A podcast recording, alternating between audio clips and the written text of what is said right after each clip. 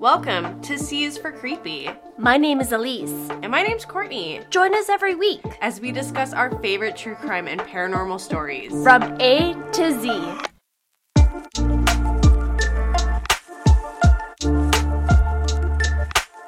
Hey guys, thanks for listening to our first episode of C is for Creepy last week. It was super fun, and I'm so excited to keep the ball rolling on this podcast. It was really great and good fun to see all the feedback and response from our listeners. So, last week we were so excited to start recording that we kind of rushed through the opening.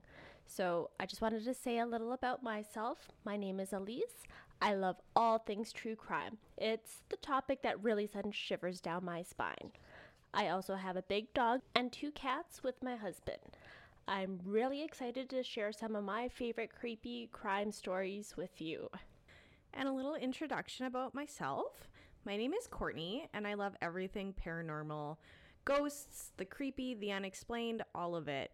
I have two large dogs named Zeus and Harley, and two cats named Monty and Hades, living with my fiance Jeff we love to cuddle up and watch those horror movies all the time. And I'm excited to be able to share some of my favorite paranormal stories with you. So, this week, the letter we are pairing is B.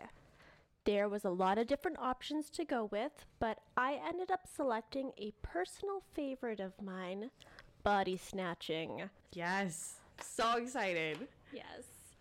From Encyclopedia Britannica, Body snatching is defined as the illicit removal of corpses from graves or morgues during the 18th and 19th centuries. Cadavers thus obtained were typically sold to medical schools for the study of anatomy. They dug up corpses. Yes. And gave them to schools. Yes. Well, they didn't just give them, they did sell them. And that's still mortifying to think that back then it just free game. Well, body snatchers rarely dug up the entire coffin. Instead, they would only dig around the head area of the grave. The body then would be hoisted up with ropes and a metal hook head first. This method was the most efficient way to snatch a bod. Kind of like a butterfly out of a cocoon. Kind of. Just, yeah. Oh man. Yes. Mm-hmm. Okay. Mm-hmm. So, to your earlier point, even though it wasn't morally great, it technically wasn't illegal. What was illegal was stealing possessions from the grave, as well as the, the dissection of the corpse. Until 1832 in Britain, when they passed the Anatomy Act, which allowed medical practitioners and students to dissect corpses only executed murderers could be used for dissection. So that was a very small amount of bodies that could be studied on. But, like, now, I guess this is like more of a moral question here. But you can't steal jewelry from the bodies. No. But what if you steal my entire body with the jewelry on it? Is that a gray area? Actually, yeah, it was. That was a very clear cut area. Um, body snatchers would make sure to remove all the clothing and every all the possessions on the corpse and just take like the naked body with them. Okay. Okay. Yeah. Um. Yeah. You would have to be really dedicated. Mm-hmm. Okay. Mm-hmm. Yeah. that is wild. Okay. Yeah. So, body snatchers were at risk of bodily harm while robbing graves and transporting the bodies from the public, who were against both the act of robbing and the dissection. Civilians would cause resurrection riots. One of the largest took place in 1788, New York, which left 6 to 20 people dead. Okay. Yeah. So they're just protecting their dead. Yeah. That's yeah. Well, and it was mostly the poorer people whose bodies ended up getting snatched because, you know, richer graveyards and stuff could hire more security. It was harder to get to. So it was really sad. Um, people actually used to spend like a few days after their loved ones died just guarding because after a few days the corpse wasn't great for dissection. Wow. Could you imagine that family meeting? Like, okay, today it's your turn. Tomorrow it's my turn. We just need to sit with Auntie for a few days. Yep, gotta protect her. That Yeah. would be so sad. Mm-hmm. No, it was. It was a dark night on the evening of November 16th, 1957, when the police arrived at the old farmhouse. The suspect was already in custody. After trying the front door to the house and finding it locked, the police moved around to the back of the house where there was an old shed. There was no electricity on the property, so flashlights illuminated the scene. Once inside, what these small town officers discovered would shake Plainfield and the rest of its nation to its core. Ooh, hit me with it. Hit me. Born August 26, 1906, Edward Theodore Gein. No way. Yes. Ah, I didn't realize he was a body snatcher. Yeah, yeah. Well, like, I I honestly maybe I haven't like listened to the story close enough, but I always thought that he actually murdered all of his victims. I didn't realize we'll he was a grave robber. Yeah. Well, not just the grave robber, right? A body snatcher. Okay, so Edward went by Ed, and he was the second of two children born to Augusta and George. The family had been living in La Crosse County in Wisconsin. The couple remained together, although both very unhappy, in part due to Augusta's deep religious beliefs. George drank excessively and was known to physically abuse both of his sons, Henry and Ed. That's sad. Yeah, yeah. Well, what George dealt the boys in physical abuse, Augusta served them even harsher mental abuse via her religious teachings. It's really not a wonder why Ed is on our roster of Mm-hmm. crimes, but Yes. okay. Yeah. It should be noted that Augusta al- was also known to physically punish her children as well. Henry and Ed were taught the world was an immoral and sinful place, and Augusta did everything in her power to isolate them for their own protection. Leaving the house only to go to school, Ed was considered a shy oddball who primarily kept to himself. If Ed did try to make a friend, Augusta would punish him, ensuring he would be alone. She taught him violent passages of the Bible and lectured Ed on the abhorrent, lustful nature of all women, excluding herself, of course. But how do you how do you want that for your child? Like you can't have any friends and all women are lustful evil people except me. I am wonderful. I have no idea. I don't. I don't understand the thought process. I don't either. No, I really, really don't. No, but these teachings of hers would ultimately lead to his demise. Okay. Augusta moved the family out of La Crosse to a farmhouse about six miles out of Plainfield when Ed was eight years old. The village had a maximum of 800 residents ever living there at any given time. Not a lot of bodies. No, no. Most of the people who lived in the nondescript area had lived their whole lives here, as had their parents before them. Moving to the small town was an effective way to further isolate her boys from the evil temptations of the outside world. Ed was rarely allowed to leave the property, dropping out of school at either 12 or 13 to work on the farm. In 1914, George Gein died from heart failure, leaving Augusta and her boys to fend for themselves. Was it actually heart failure? Well, it does say that there was like a heart issue. It didn't really specify If there was foul play. if there was. I mean, he was also an excessive drinker. Like, who knows what other vices he had? So, Okay. yeah. Yeah, all the signs point to uh, natural causes. Okay. Henry and Ed began working odd jobs about town. They were known to be reliable, hard-working individuals, albeit a little strange. Henry also disagreed with his mother's teachings and was concerned about the hold she had over Ed. Henry tried to drive a wedge between the two by speaking ill of Augusta to Ed. I'm kind of surprised that that didn't have more of an impact on Ed. Because I, I don't know about you, but like sometimes siblings, you can share the same ideas. And if one has one idea and they're constantly imposing it on the other, usually that sibling starts to follow. Sometimes, yeah, but I think like the hold that Augusta had over Ed was just so overwhelmingly powerful that there was no way even a brother could break that bond. So, Okay, eh, that's yeah. gross.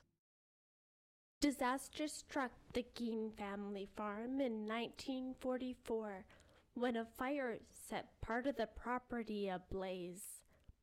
The two brothers went to deal with the fire themselves.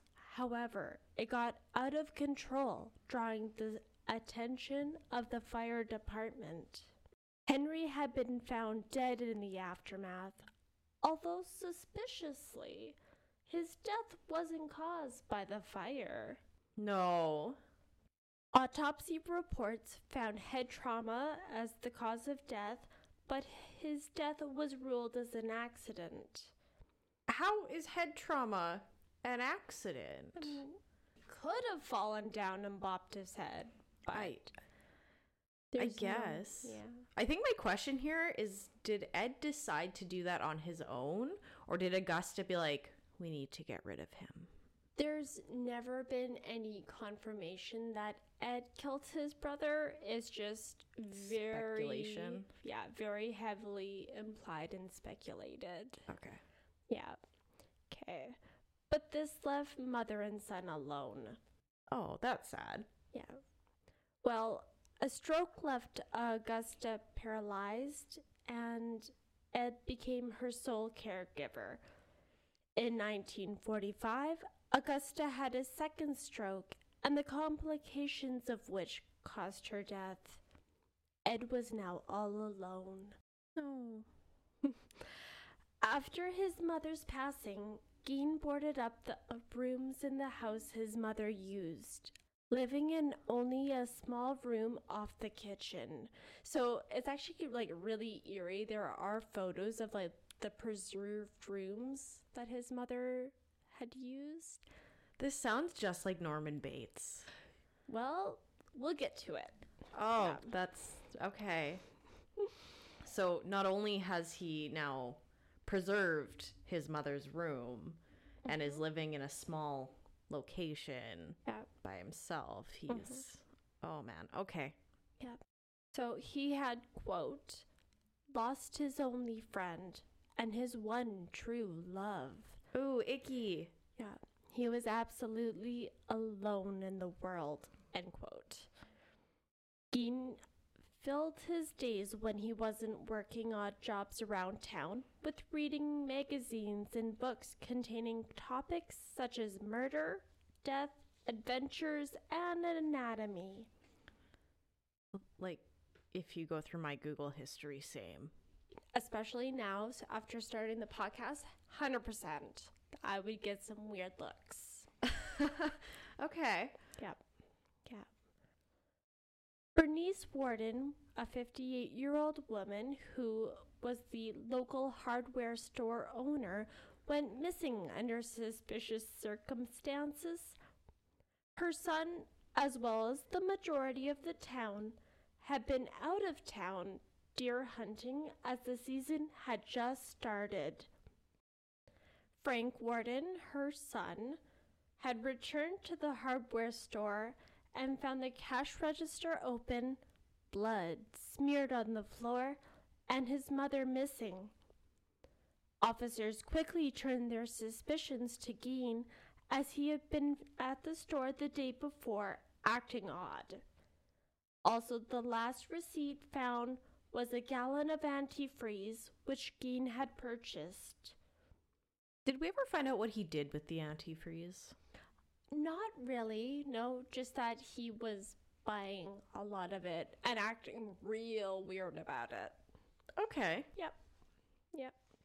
Arrested in the grocery store later that evening, the police took the opportunity to search the farmhouse.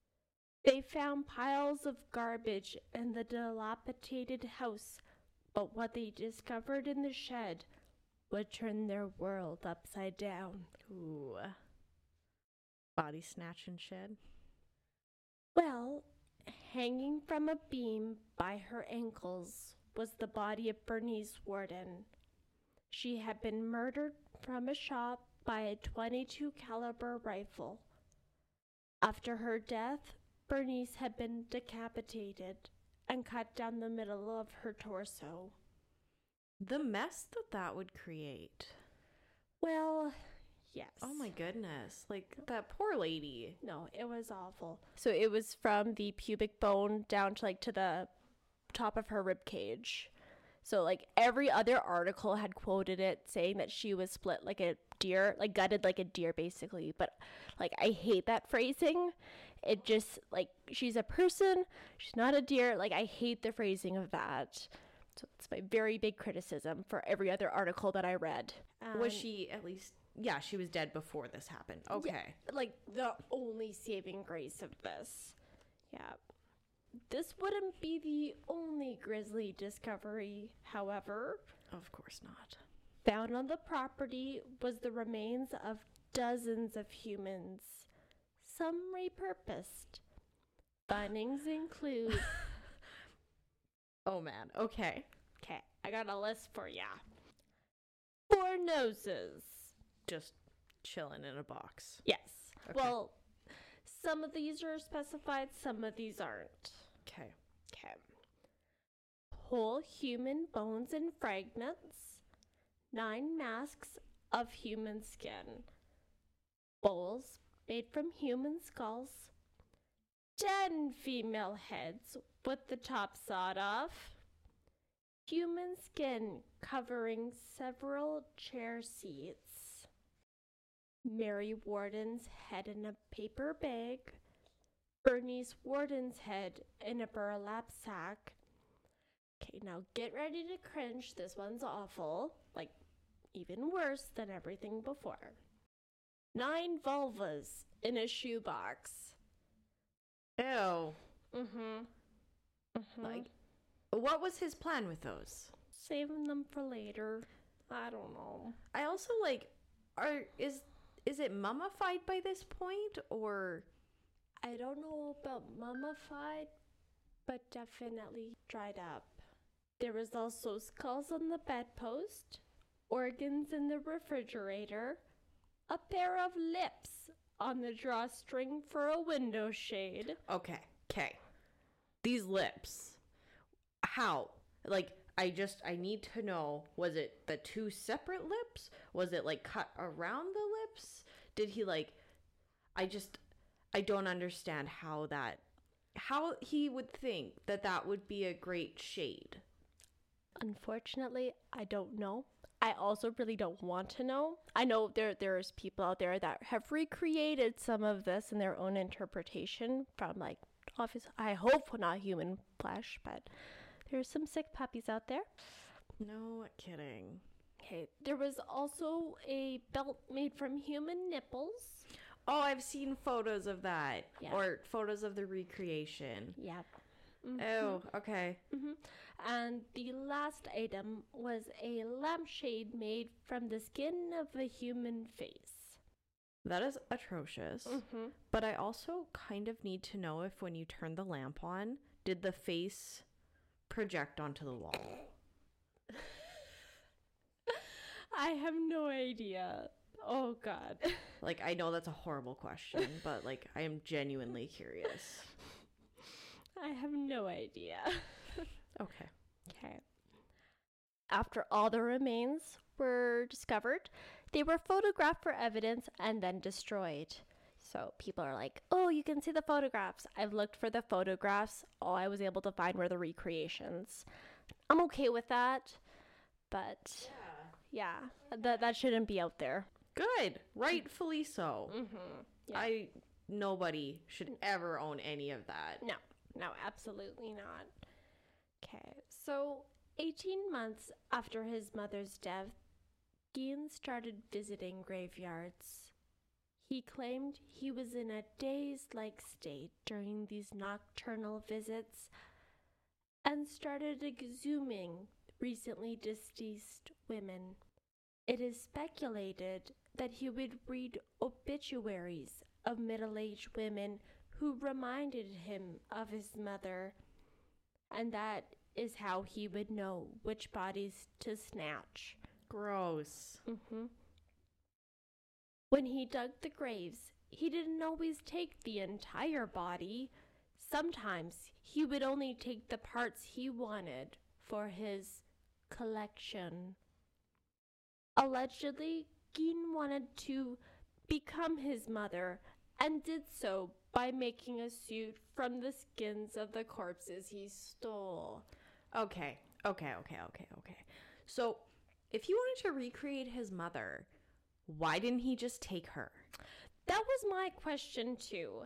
A number of masks made from human faces were found, and all of the bodies snatched and murdered were middle aged women who could help Gein bring his fantasy to life. So I had the exact same thought. If you wanted to become his mother, leave the other women alone. Why don't you snatch her? Right? Like, why did you even ever surrender her body? Why wouldn't you just keep it? Okay, so the answer, according to Harold Schechter, author of the 1989 book Deviant, is that Gein did try. There's evidence that he initially tried to get the body of his mother, but the soil in that part of Wisconsin is very sandy. A lot of graves are lined with these concrete linings, and he couldn't get to it. And also, let's not forget, it was about 18 months after he started visiting the graveyard, so his mother wouldn't have usable um, parts left. Okay. Yeah. Yeah. While in custody, Gein confessed to the murder of Mary Hogan and Bernice Worden. Despite his confession, it was considered inadmissible in court as one of the officers physically assaulted him while in custody. I don't blame that officer. I No. feel like all of them probably needed some therapy after seeing that. Oh, well, one of the off like I don't have this in my notes, but one of the officers who first arrived on the scene was the son of the victim hanging there. No. Yeah, Oh, that poor man. right? I couldn't even imagine walking in and seeing that. No, and and with such a small community, Right? everybody's going to be angry, especially you know everybody. Mm-hmm. So all of these quote unquote crafts, Mm-hmm. They know the person. Mm-hmm.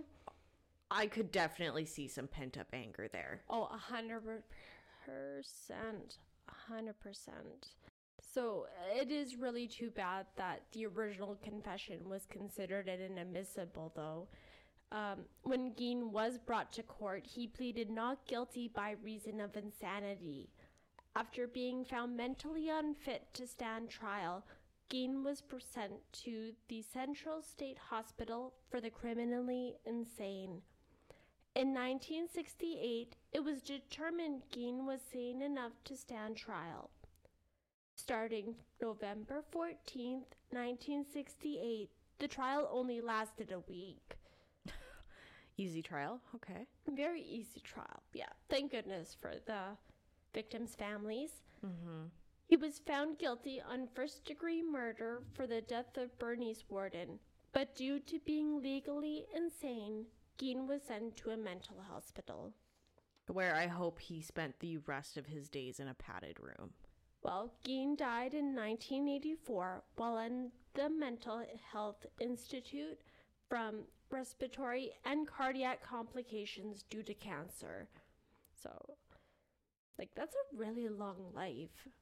Yeah. Mm-hmm. Sorry, how old was he? Ah, I did not calculate that. He was born in 1906 and died in 1984. So he was 78? Mm. Oh, yeah, that sounds right. I don't know. Don't judge our math No, if it's yeah, wrong. please don't. Wow. mm-hmm. Okay. Yep.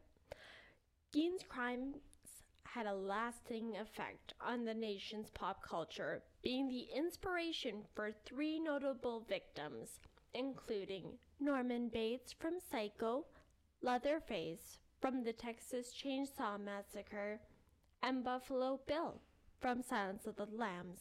I can see every single one of those. Mm-hmm. Okay. While in custody, his farmhouse was burnt to the ground, thought to have been an, an act of arson. An act of arson or an act of anger? Well, Like, both. I honestly, I wouldn't want that place standing if it was my family that Mm-hmm. my family member found. Mm-hmm. Wipe it off the face of the earth. Yeah. Yeah. Well, and ooh, I don't remember the exact quote. I didn't write it down. But Gein did say, "Well, like he was very um blasé about it. Like it didn't really matter to him that the house burnt down." Did he care about anything besides his mother? I don't think so. I think that she had warped him so much. Like that was the only thing he cared about. Like, you'd think he would have been upset that his recreations of his mother were gone as well. But it, it doesn't sound like. No. I don't know. Okay. Yeah. His car, a 1949 Ford sedan, was auctioned off for $760. So in 2022 dollars, that is $7,393.51.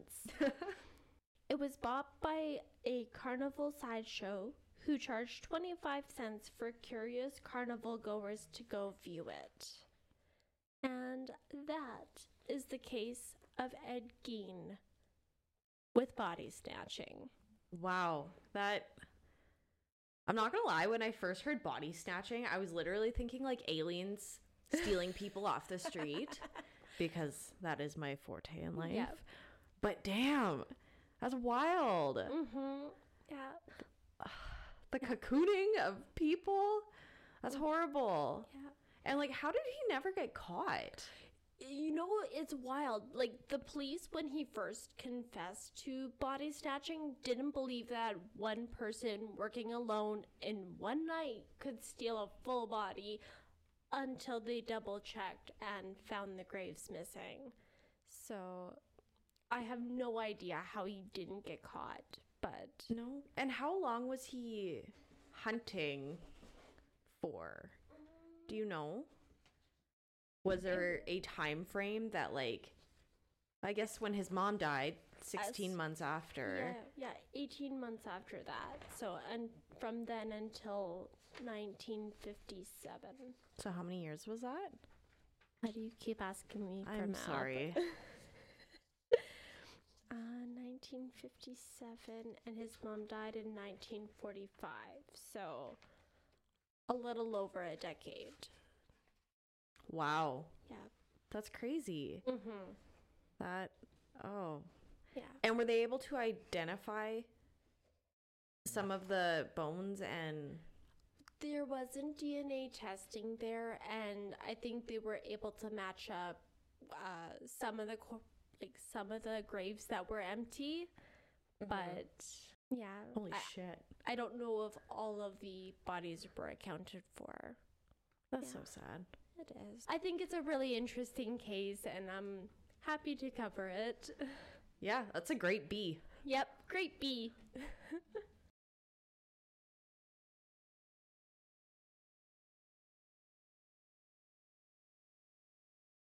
All right, so are you ready for some paranormal? yes. Awesome. My letter B, I'm doing the Banff Springs Hotel. Ooh. Yeah. Um, I'm doing a close to home story for us. And every year I drive p- past this hotel. And it's beautiful.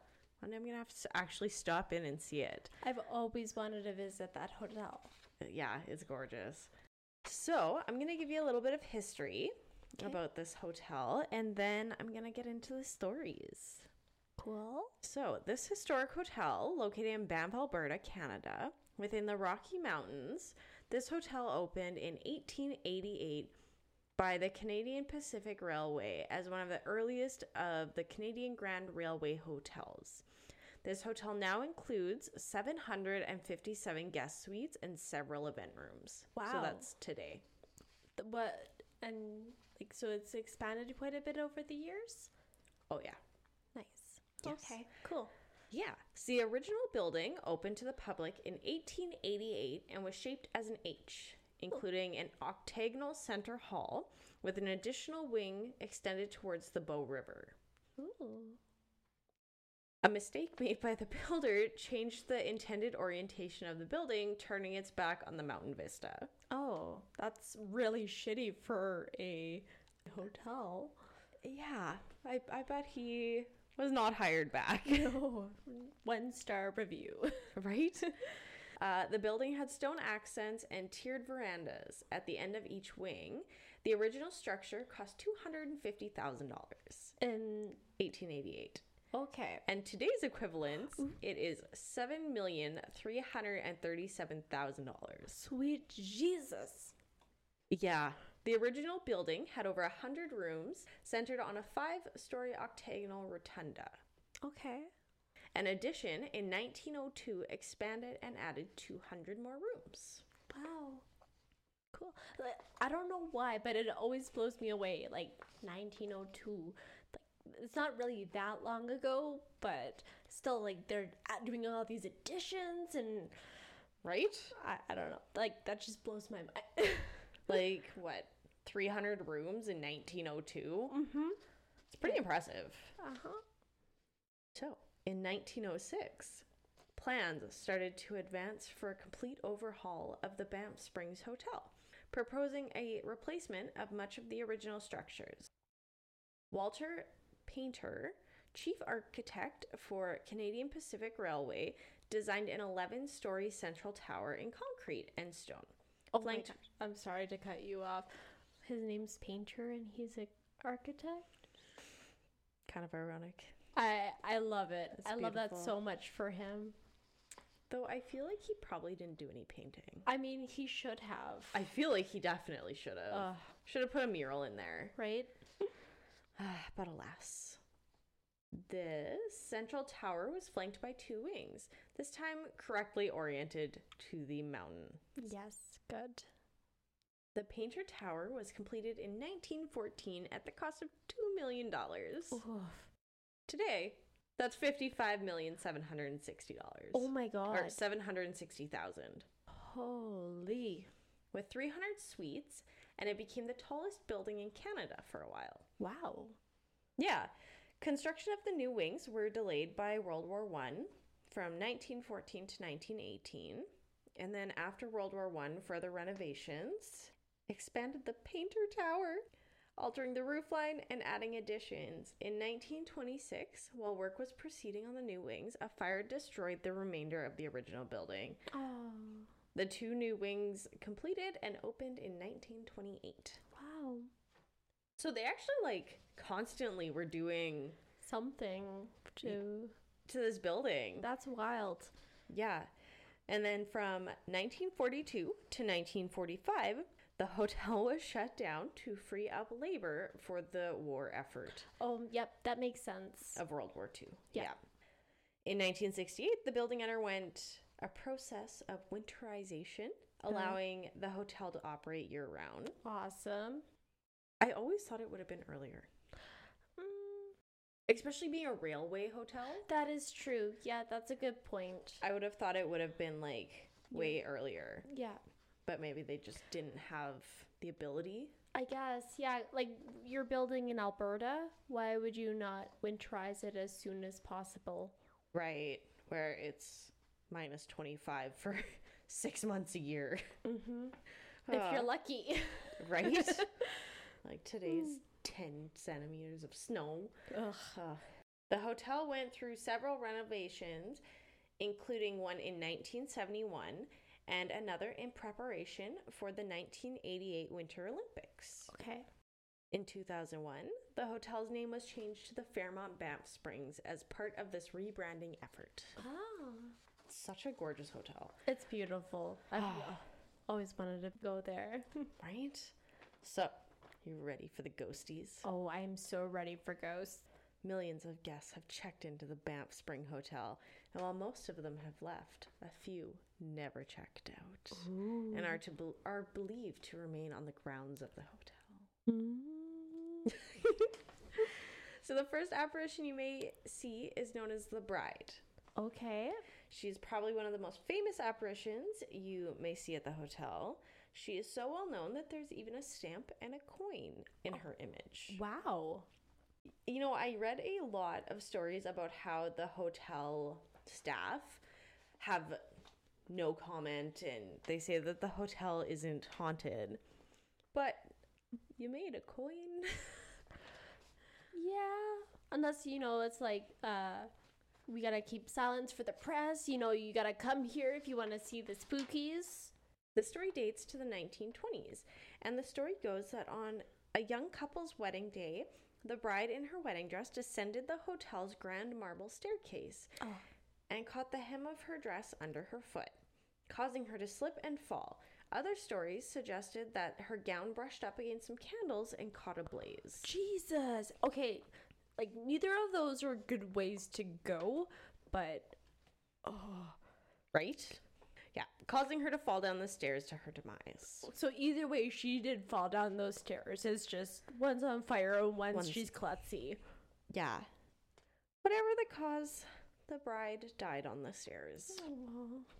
To this day, guests and hotel staff have been reported seeing a veiled figure moving up and down the staircase, or an apparition of a lady in a wedding dress dancing in the ballroom upstairs, pining for the first dance with her husband.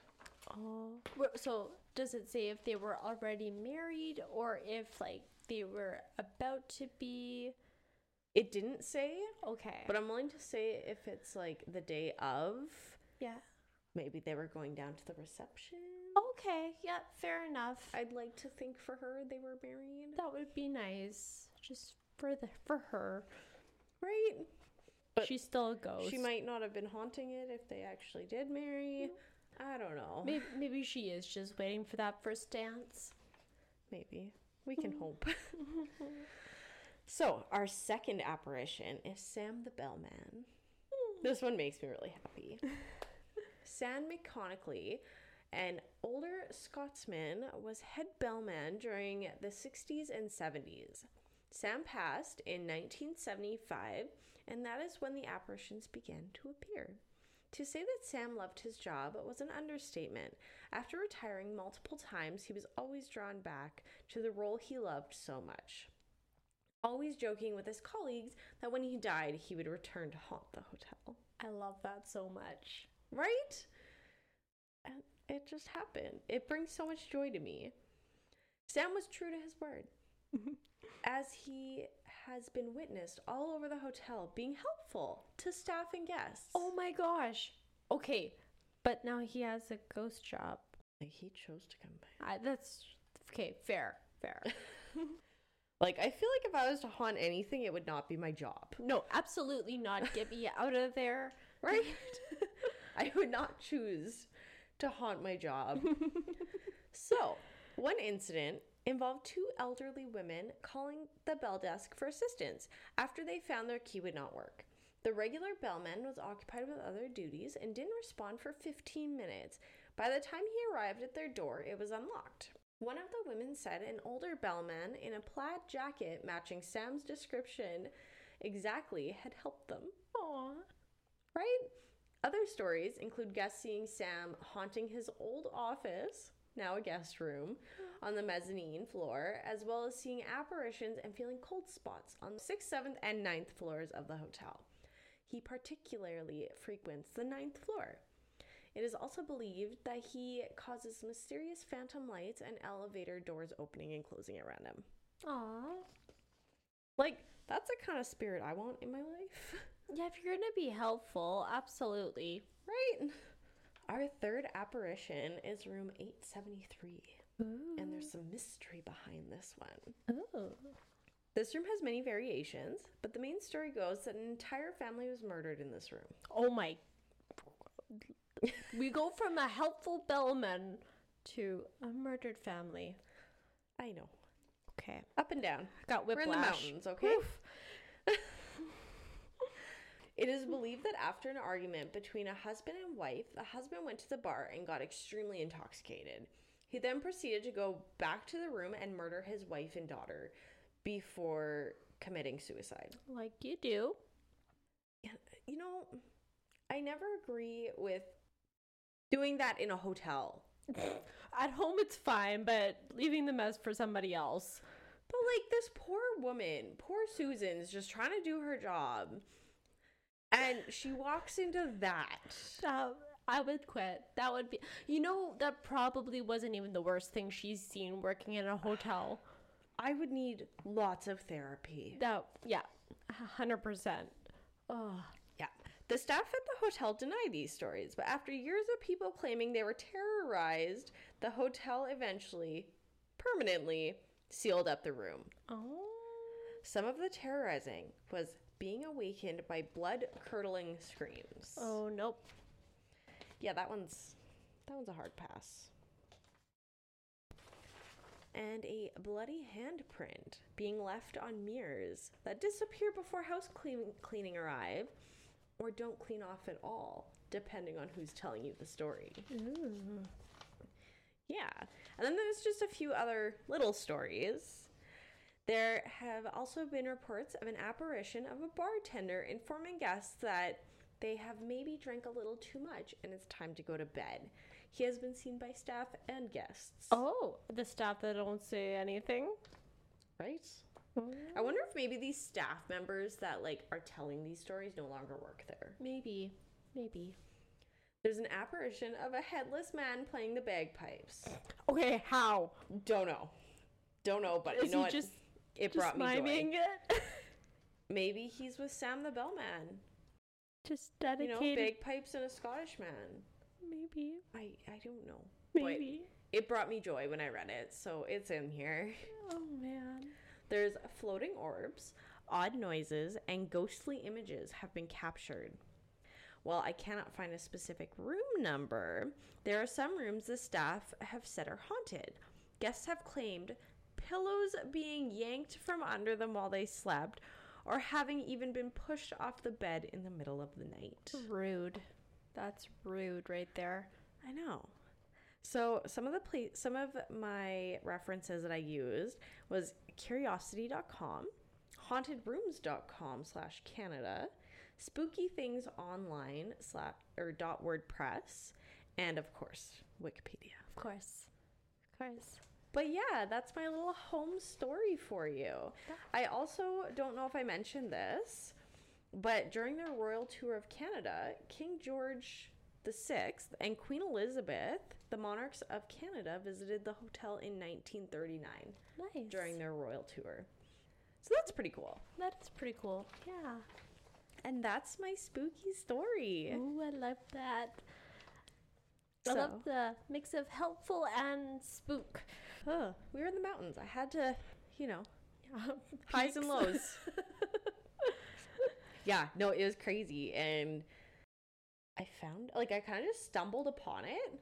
I Mhm. know it's it's crazy to think, but like the ones closer to home you don't really think too much about. No, fair enough. You know, you're always looking for something further away, but there's a lot of creepy hauntings that take place right here in Canada. I or, know. or Alberta for that matter. It's crazy. I actually have quite a few lined up for Alberta. Oh, so that's exciting. yeah, it'll be good. Good. Awesome. Okay, guys, that wraps us up this week. Uh, you're going to have to tune in next week to hear our sea stories. Thank you so much for listening. We'll see you next week. Thanks for tuning in to C is for Creepy. We put out weekly episodes every Tuesday going through the creepy alphabet. Check out our website at acast.com slash C is for creepy. Or on Facebook at C is for Creepy Podcast. Or on Instagram at C for Creepy Podcast. If you have any questions, concerns, or suggestions, please email us at C for Creepy at gmail.com. Artwork done by Alexis Daly. Check out her work at LEXXA underscore artwork on Instagram. See you next week. Bye.